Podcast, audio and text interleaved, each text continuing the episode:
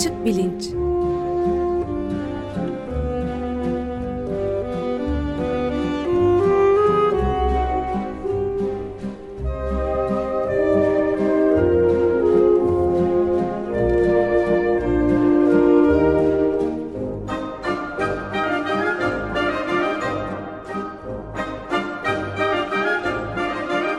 Güven Güzeldere ile bilim ve felsefe sohbetleri. Günaydın Güven Bey, merhabalar. Günaydın Ömer Bey. Bugün e, konuğumuz Profesör Erkcan Özcan. Kuantum fiziği üzerine konuşacağız galiba ama siz takdimi yaparsanız. Tabii memnuniyetle. Bugün aslında e, çok zor bir konudan konuşuyor olacağız. E, eminim yarım saate sığdıramayız ama e, Erkcan Hoca'yı diğer zamanlarda da konuk edip e, diğer detaylarına gireriz diye umuyorum. Aslında dinleyenler hatırlayacaklardır. Geçen sene Boğaziçi Fizik Dörtlüsü ile bir e, fizik fiziğe giriş programı yapmıştık. Evet. E, bu dörtlünün elemanları e, Boğaziçi Üniversitesi Fizik Bölümü öğretim üyelerinden Levent Kurnaz, Burçin Ünlü, İbrahim Semiz ve Erkcan Özcan'dı. E, fizik üstüne zaman zaman programlar yapacağımızı söylemiştik. Bugünkü programın birinci işlevi bunu e, yerine getirmek. Fakat bir işlevi daha var. E, kuantum fiziği aslında pek çok uygulamaları olan ve teknolojiyle de iç içe geçmiş bir alan. E, bu uygulamalardan bir tanesi, belki en önemlilerinden bir tanesi kuantum bilgisayarları. E, evimizde, okulumuzda, işlerimizde kullandığımız bilgisayarlardan çok farklı şeylerden bahsediyoruz ve onların yapamayacağı pek çok e, kapasiteye sahipler. Gelecek haftaki programda da kuantum hesaplamanın ve kuantum bilgisayarlarının ne olduğunu bize yine Boğaziçi Üniversitesi'nden Profesör Cem Say anlatacak. Bu program o anlamda e, kuantum bilgisayarları programına da bir giriş niteliğinde. E, Profesör Erkçer Özcan söylediğim gibi Boğaziçi Üniversitesi Fizik Bölümünde öğretim üyesi. E, lisans eğitimi e, Orta Doğu Teknik Üniversitesi'nden hem fizik hem elektrik ve elektronik mühendisliğinden e, ikili anadal e, yaptıktan sonra doktorasını Stanford Üniversitesi'nde uygulamalı fizikten almış. Arkasından da doktora sonrası araştırmaları var. E, İngiltere'de University College London'da ve daha sonra e, İsviçre'de CERN'de e, çalışmaları da şimdi üstünde konuşacağımız genel anlamda kuantum fiziği içinde daha özel olarak da e, deneysel e, parçacık fiziği ve çarpıştırıcılar konusunda çalışıyor. Vaktimiz olursa bir parça e, Erkcan Hoca'nın kendi çalışmalarına da programın sonunda değinelim istiyorum. E, şimdi fizik e, zaten zor bir konu bana sorarsanız. E, fiziğin de en zor kısmıyla kuantum fiziğiyle ya da kuantum mekaniğiyle başlıyoruz. Kuantum e, bence fizikten ödünç alınıp en çok suistimal edilen iki sözcükten, terimden bir tanesi. Diğeri de enerji. Ee, şöyle bir etrafımıza baktığımızda işte kuantum bir yaşam e, koçluğu felsefesi ya da bir liderlik metodolojisi ya da işte bir fal bakma ya da astronomi e, aracı e, her e, konuya bir şekilde bir kuantum ismi veriliyor. Halbuki tabii kuantumun bunların hiçbiriyle ilgisi yok. Fakat e, kuantum fiziği anlaması çok zor. E, bir takım ilkeler içeriyor. Hatta fizikçiler arasında da e, kuantum fiziğini anlıyoruz diyen aslında anlamıyordur filan e, tarzı şeyler söyleyen ünlü fizikçiler bu tür anekdotlar var. E, şimdi biraz belki bu işin ilk çıktığı yere bakarak başlayalım istiyorum ben e, Erkcan Hoca'dan. Yani kuantum fiziği diye bir şey işte 19. yüzyılın sonuna kadar neredeyse yoktu. Bu bir 20. yüzyılda ortaya çıkan bir sorun e, bilim için aslında. E, nasıl ortaya çıktı, ne anlatıyor kuantum fiziği ve kuantum ismi nereden geliyor? Belki buralardan başlayabilir miyiz? Tamam olur. Ee, şimdi aslında bu e, kolay anlaşılmıyor falan e, diyen mesela Richard Feynman gibi işte Nobel ödüllü e, fizikçiler de var dediğiniz gibi. Bunun bir noktasında şunu söyleyebiliriz. Yani anlamak ne demek diye bir an bir durup düşünmek lazım. Bazen bir şeyi yeterince çok sık gördüğünüz zaman o size doğal gelmeye başlıyor. Bu kuantum fiziği dediğimiz durumla da insanoğlunun o 20. yüzyıla kadar karşılaşmamış olması etkilerinin yani çok e, büyük skalalarda insan büyüklüğünde ölçeğinde e, karşılaşılmamasından kaynaklanıyor. Biz küçücük çocuktan bebeklikten itibaren çevremizi görerek evreni anlıyoruz ilk başta. Dolayısıyla o sırada kendi sağduyumuz o etrafımızda gördüğümüz şeylere bakarak gerçekleşiyor. İster istemez böyle çok ufak atomlar vesaire gibi minik parçacıklara inmeden e, ne kadar farklı evrenimizin aslında ne kadar değişik bir şey olduğunu pek göremiyoruz. Görmediğimiz için de de bize e, ilk başta Irak geliyor. Fakat e, parçacıkların yani bu etkilerin çok ufakta görülmesi demek e, gerçek hayatta gündelik hayatta e, büyük etkileri olmuyor demek değil. E, hikayenin zaten başlangıcı da e, 19. yüzyılın sonuna e, 1800'lerin sonuna e, yakın gerçekleşiyor. Ortada bir tane pratik problem var. O problemde elektrik işte e, pratik olarak hayata girmeye başladığı dönemden söylüyoruz. İşte e, şehirlere ilk defa e, elektrik lambalar vesaire konduğu dönem. E, elektriği ürettikten sonra da bu pahalı bir şey elektriği üretmek. İşte dağıtmak da pahalı. Dolayısıyla siz en çok kullandığınız yani aydınlatma görevi için e, elektriği verimli kullanmak gibi bir probleminiz var. Orada da ne yapıyorsunuz? İşte Edison falan hep tartışılır ya işte ampul yapmış işte ısıtıyor, ışık yayıyor falan şeklinde. E, har, verdiğiniz elektriğin, yani elektrik enerjisinin çok büyük bir kısmının boşa gittiğini fark ediyorsunuz. Hatta Şimdi e, teknoloji daha ledler falan yeni lambalar işte A, A artı sınıfı işte aydınlatma falan diyoruz ya. Ondan önce ne vardı? Düz bildiğimiz e, ısıtarak şey veren e, akkor hale gelip de ışık veren ampuller vardı. Tungsten değil mi? Aynen aynen. Hı hı. Tungsten tele elektriği veriyorsunuz ısınıyor. İşte bilmem 2000-3000 Kelvin'e geliyor ve dışarıya böyle bir şey e, yayın yapıyor. Biz de ışık olarak görüyoruz. İşte ama bu işlemin büyük bir kısmı ısıtmaya gidiyor. Yani siz diyelim ki 100 birimlik 100 wattlık bir ampul taktığınız zaman aslında oradan e, çıkan 80 wattı ısıya boşu boşuna etrafı ısıtmaya gidiyor. E, sadece 20 wattıyla e, ya da işte 15 watt ile diyelim çok düşük verimli bir şekilde etrafı aydınlatmış oluyorsunuz. Pratik problem bu ilk başta e, 1800'lerin sonunda. E, diyorlar ki bu fizikçiler bir yere gelin siz bu işleri hesaplayabiliyorsunuz. Oturun bir şey yapın. Bunların verimini nasıl yükseltiriz? Nasıl bir halt diyelim ki işte tungstenimi değiştireceğiz, ampulün yapısını değiştireceğiz. Ne yapacağız? Da verdiğimiz elektriğin daha çoğu ışık olarak bize kullanılabilir olsun. Evet. E, bu işi de ilk e, hani bir sürü kişi deniyor ama hakikaten bu işe kafa yoran e, bu konuda da bir devlet desteğiyle uğraşan bir kişi var. Adı Max Planck diye bir fizikçi. Bu Planck e, bu hesaplara baktığı zaman görüyor ki e, o zamana kadar bildiğimiz fizikle hesap yaptığınızda aslında verdiğiniz elektrikten daha çoğunun ışık olarak dışarı çıkması lazım. Yani matematiksel hesap size sanki bir birim elektrik veriyorsunuz da sonsuz birim bir şey çıkması lazım. İnsan gözünü göremediği dalga boylarında çok fazla ışık çıkması lazım gibi bir sonuç ortaya çıkıyor matematiksel olarak.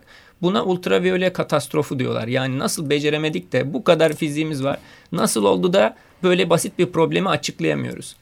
E, Planck bununla ilgili bir e, gözlem yapıyor. Matematiksel bir oyun. Ondan sonra diyor ki ya bir dakika diyor ışık her dalga boyunda çıkmasa sadece e, böyle istediğimiz herhangi bir enerji değerinde çıkmasa sadece paket paket çıksa yani e, işte ne bileyim ışığın da bir çeşit e, yayılımının e, küçük tanecikleri olsa diyelim ondan sonra o zaman e, matematiksel e, formülün birdenbire deneyle uyuşlu, uy, uyum, uyuşu, uyumlu hale geldiğini fark ediyor. Ve ondan sonra 1900'de bir makale yapıyor. Diyor ki bakın diyor ben nasıl olduğunu bilmiyorum ama bu hesapları tutturabilmek için her değer değil, olabilecek her değer değil, sadece kesikli değerler mümkün olsun.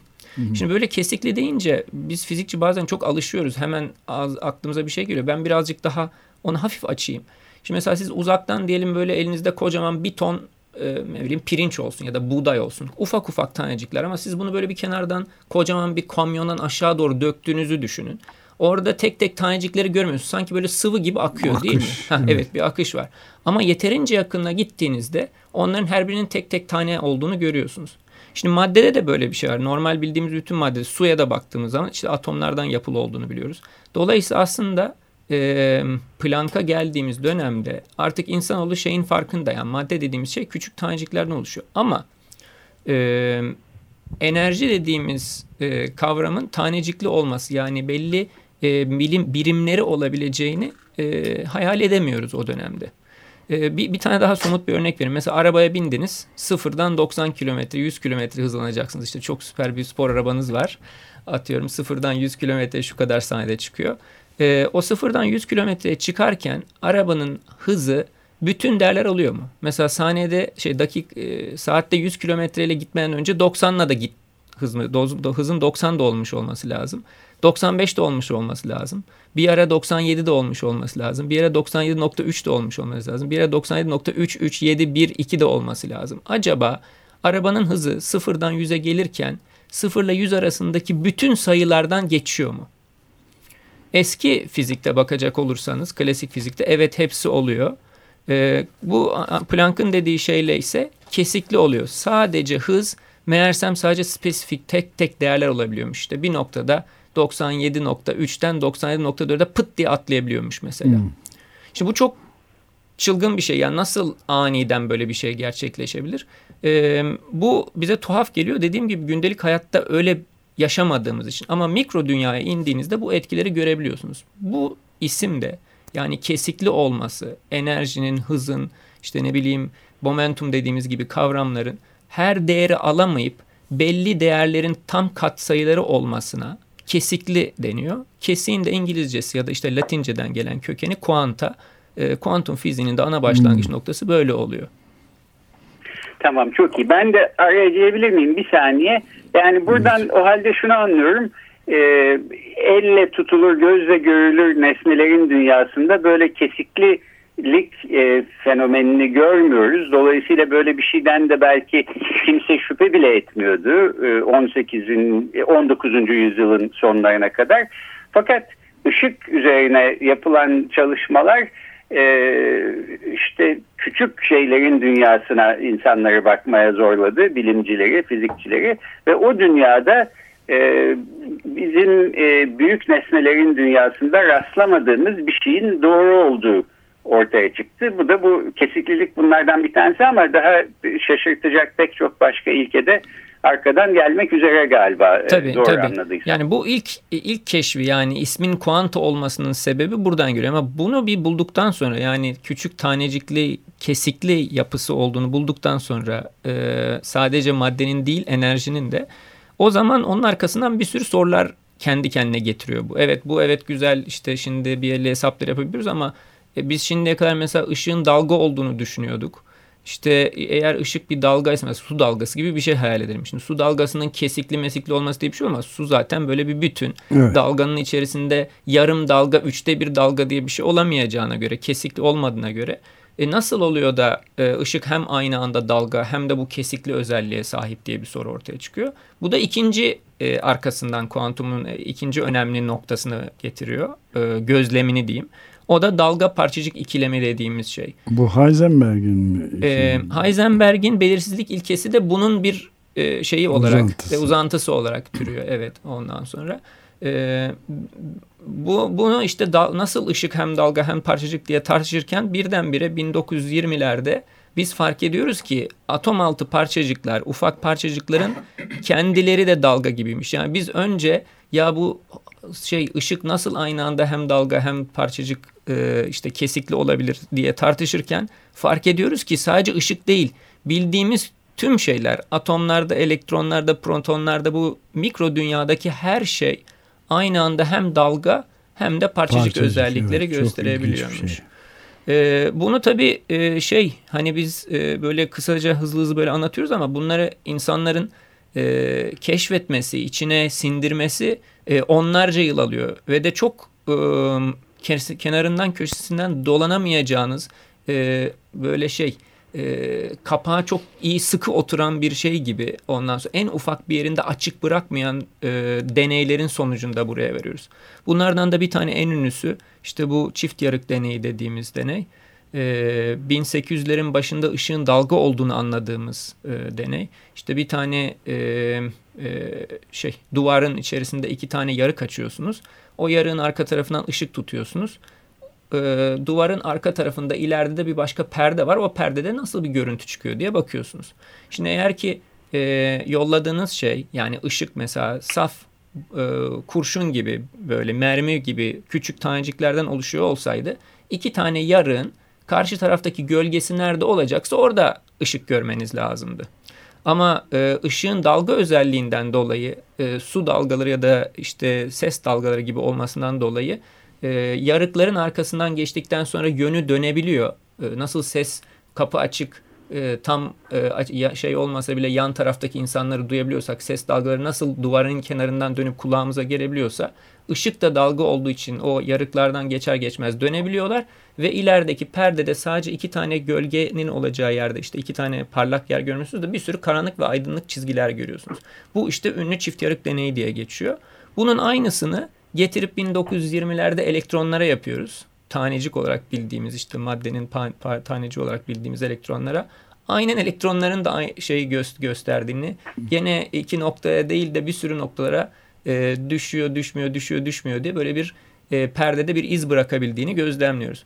Bunu e, yıllar içerisinde yani biz şimdi 2000'li yıllara geldik aradan 100 sene geçti ilk bu elektron deneylerinden bu yana. E, çok daha büyük şeylerde işte e, karbon 60 e, dediğimiz işte kocaman moleküllerde işte e, şey e, hani neredeyse virüslerle denenecek hale falan getirdik. Yani virüsleri de kocaman makro moleküller onlarda bile gözleyecek seviyede e, deneyler yapabiliyoruz. Dolayısıyla bu özelliğin e, mikro dünyayı domine ettiğini, e, onun aslında mikro dünyayı komple öyle işlediğine dair elimizde artık e, tonlarca veri var. Peki ben de şunu sorayım o zaman burada bir mikro dünya makro dünya e, ikiliği e, söz konusu gibi fizik en genel şekliyle işte bütün nesnelerin e, birbirleriyle e, birbirleri arasındaki nedensellik ilişkisini e, araştırıyor ve herhalde bir birleşik fizik kuramı öyle ilkeler ve doğa yasaları e, bulacak ki bütün nesnelere bu uygulanabilsin. Hı hı. E, benim anladığım kadarıyla bu kuantum mekaniği ortaya çıkana kadar da aslında genel görüş fizikte buymuş. Yani belki fizik dünyasının en önemli isimlerinden Newton işte e, kütle çekim kanunlarını formüle etmeye çalışırken e, ta uzakta teleskoplarla ancak görülebilen yıldızlar ya da gezegenlere uygulanacak e, ilkelerin, formüllerin işte rivayete göre kafasına düşmüş olan ve ona ilham vermiş olan elmaya da uygulanabileceğini yani elle tutulur, gözle görülür orta boy nesnelerle çok büyük nesnelerin aynı ilkeler çerçevesinde hareket ettiğini varsayıyordu. Ee, işte Newton'un zamanında mesela mikroskop yeni bulunmaya başlamış. Dolayısıyla yani gözle görüp elle tutamadığımız küçük nesneler olduğu da bir şekilde anlaşılmış vaziyette. Her ne kadar e, kimya ortada yok, atom e, tablosu yok, atom altı parçacıklardan kimsenin haberi yok filan ama gözle göremediğimiz bir takım küçük işte mikroplar, virüsler, tek e, hücreli canlılar var. Bunları da mikroskopla görüyoruz. Bunlara da herhalde aynı fizik ilkeleri hı hı. uygulanıyor diye düşünülüyor olsa gerek.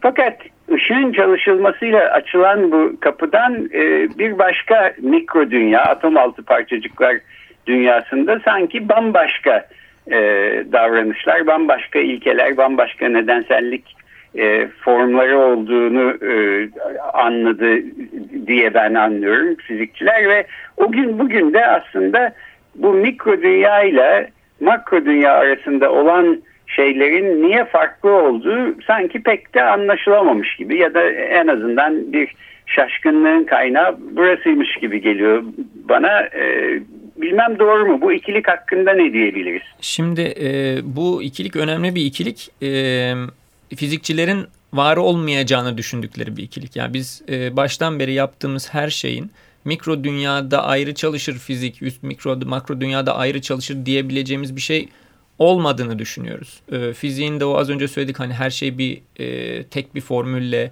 e, bütün dinamikleri anlama çabamız hala devam ediyor.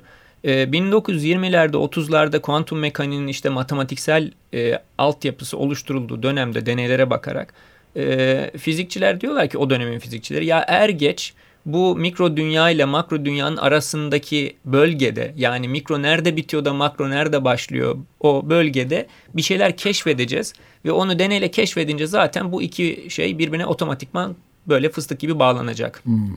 Ama e, geçtiğimiz süre zarfında e, 100 yıl içerisinde e, böyle bir e, ortada bir şey olup da aha bak bu işte ne bileyim düğmeye bastık bunlar mikro oldu düğmeyi kapattık bunlar makro oldu diye bir şey olmadığını e, defaatle bir sürü deneyle gördük.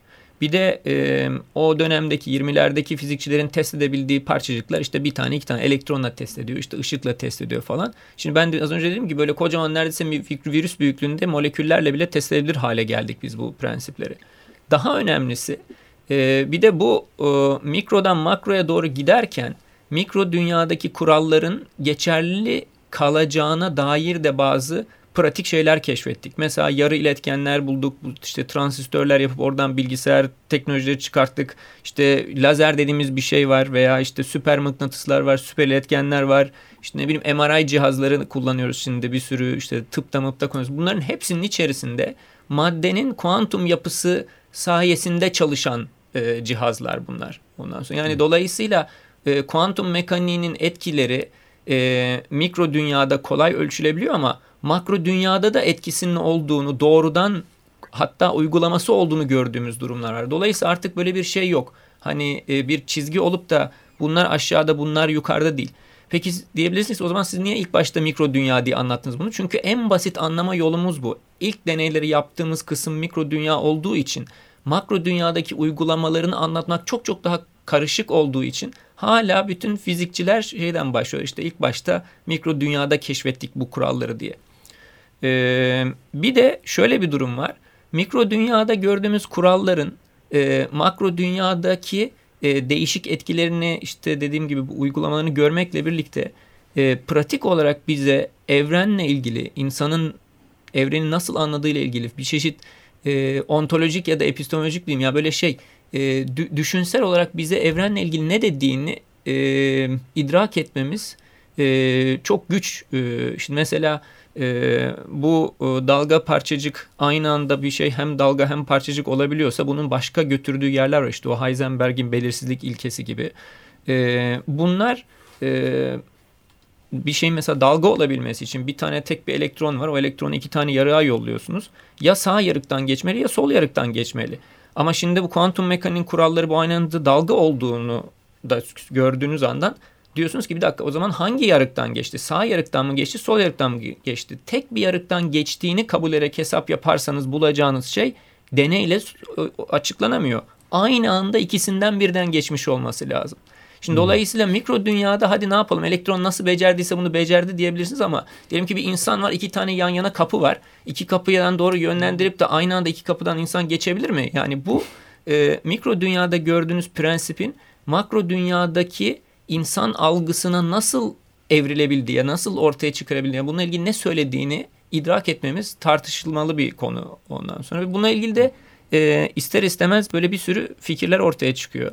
E, buna da kuantum mekaniğinin e, felsefi yorumları deniyor. E, kuantum mekaniği yorumları işte çok daha basit seviyede böyle ya bunlara fazla kafa yormayın ya matematiği düzgün çalışıyor. Hesabı yapın. Bak lazerinizi yapıyorsunuz. Yok işte süper Yeter. etkeninizi yapıyorsunuz. İşe yarıyor zaten. Hani evren böyleymiş işte falan diye bir bakış tarzı var. Ee, buna İngilizce shut up and calculate diyorlar. Yani sus ve e, işte hesabı, hesabı yap ondan sonra. Ee, ama e, bu e, felsefi şey ya bu, bu bir felsefi pozisyon değil aslında. Bu sadece böyle gözünüzü kapatmak gibi geliyor bana. Diğer bir sürü fizikçi de bu durumu e, hani nasıl yorumlarız diye e, bir sürü e, fikirler ortaya atıyorlar. Bunların içerisinde son derece tırnak içerisinde çılgın fikirler var. Mesela Everett'in işte çoklu evrenler modeli diye bir şey var. Aslan aslında elektronu o çift yarıya yolladığınız zaman elektron bir evrende sağdan gitti, başka bir evrende soldan gitti ve her bu çeşit deneyi yaptığınızda evrenleri böyle nasıl diyeyim e, yeni yeni e, çiftlere bölüyorsunuz falan böyle birbirinin birbirinin kopyası olan ama birbirinden çok az farklı olan işte paralel milyarlarca evren. paralel evrenler oluyor evet. falan gibi yorumlar var. Şimdi bu yorumların e, hepsinin açıkladığı matematik aynı olduğu için e, bunların arasında böyle deneysel bir şey yapmanız çok güç yani bu böyle e, ya da imkansız yani çünkü hepsi aynı matematiği yorumluyorlar aynı matematikle aynı deneysel sonuçları gözlemleri test edebiliyorsunuz. Dolayısıyla bu yorum mu doğru, bu yorum mu doğru diye e, şey yapmak e, hani böyle artık sizin kendi felsefenize Hı-hı. kalmış oluyor.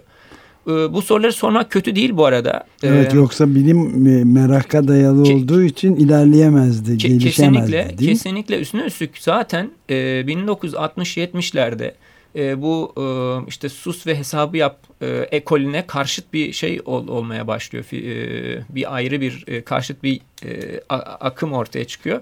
Hatta bunun içerisinde de böyle şeyler var. Hippie fizikçiler falan var. E, Berkeley civarında bu işte 68 kuşağının döneminin insanları fizikçilerin arasında Fundamental Physics diye bir grup çıkıyor. Onlar mesela işte bu konuları tartışıyorlar. İşte acaba bunlar bizim başka yapabildiğimiz ya da olup olmaya işte ne bileyim işte zihin gücüyle bir şeyler yapmak gibi işte ne bileyim böyle hani madem mikro dünyada böyle çok acayip anlamamız şeyler var. Acaba onların makro dünyadaki karşılıkları bizim normal de e, bilimle kolay açıklayamadığımız şeylere bir çare midir falan diye fikirlerle e, ortaya geliyorlar. E, bunlar e, 80'lerde çok e, yavaş yavaş ciddi alınmaya başlıyor ve bunun sayesinde 90'larda işte e, bir sonraki programda Cem Hoca'nın anlatacağı şeye doğru dönüşüyor. Kuantum bilgisayarların yapılması, kuantum kriptografi gibi şeyler e, o e, 70'lerdeki 60'lardaki fizikçilerin içine böyle sinmeyip de ya acaba bu böyle miydi diyerek e, hmm. tartışmalarının bir uzantısı olarak ortaya çıkıyor. Dolayısıyla hani bilim yaparken bir yandan onun felsefesini tartışmak e, sadece e, içimizi rahatlatmak için değil hakikaten pratik olarak da e, etkileri olan bir e, yol e, yani kesinlikle ben de e, sevdiğim bir şey bunun evet. bir yandan düşünmek lazım sürekli ne dediğini. Yalnız bir tek şeyin altını çizeyim. E, o çalışmaların sonucunda e, çok net olarak kuantum etkilerinin ne zaman e, etkisinin e, bastırılacağı ile ilgili de bir şeyler ortaya çıkıyor. Yani mesela e, biz artık biliyoruz ki bu kuantum etkileri belli e, şartlar altında çevresel faktörlerle etkileşip e, o özelliklerini kaybediyorlar. E, buna da decoherence deniyor. E, bu decoherence'ın tam Türkçesinin nasıl bir şey e, yani e, böyle bir terim diyelim şimdilik buna. Ondan sonra bu e, terimin altında şunu fark ettik hiç olmazsa. Kuantum etkiler şu şu şu şartlar gerçekleşirse normal sıradan gündelik hayattaki e, anlayışımıza evrilebiliyorlar ondan sonra. E, bu decoherence'ı e, ben 90'larda ODTÜ'de öğrenciyken neredeyse hiç kimse duymamıştı ondan sonra. E, doktora ilk gittiğimde ilk böyle decoherence falan diğer doktor öğrenciler işte e, ben dedim işte böyle bir sürü şeyler var felsefi yorumlar falan var. Onlar dediler ki ama decoherence var insan beyin için şu şu olmaz falan dediler. Ben böyle şaşırdım ne demek yani. Sonradan çok utandım. Çünkü decoherence 1980'lerde falan e, epey bir tartışılmış meğerse. E, şu anda e, maalesef e, hani popüler bilim kitaplarının da bir kısmında bu kavram düzgün anlatılmadığı için hala 1960-70'lerde yazılmış çeşitli eski kitaplara bakarak ya işte kuantum mekaniği şöyle büyülü bir şey falan diye e, anlatanlar oluyor maalesef. Evet sürenin de sonuna geldik galiba.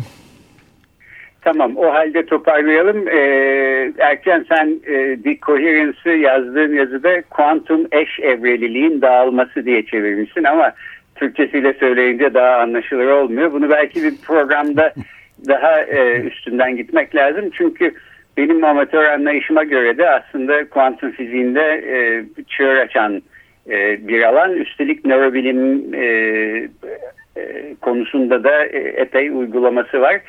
Senin de söylediğin gibi fakat her halükarda kuantum fiziğin sayesinde gelişen teknolojilerle işte transistörler, bilgisayarlar, süpermıknatıslar, lazerler e, pek çok teknoloji gelişti.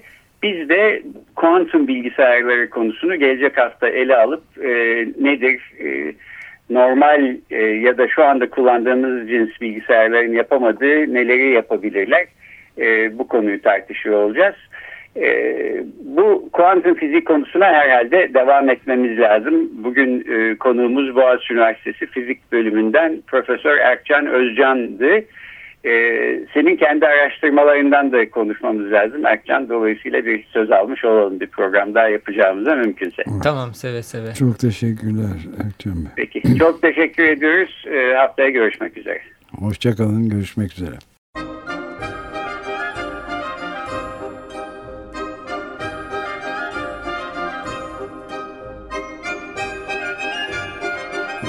Açık Bilinç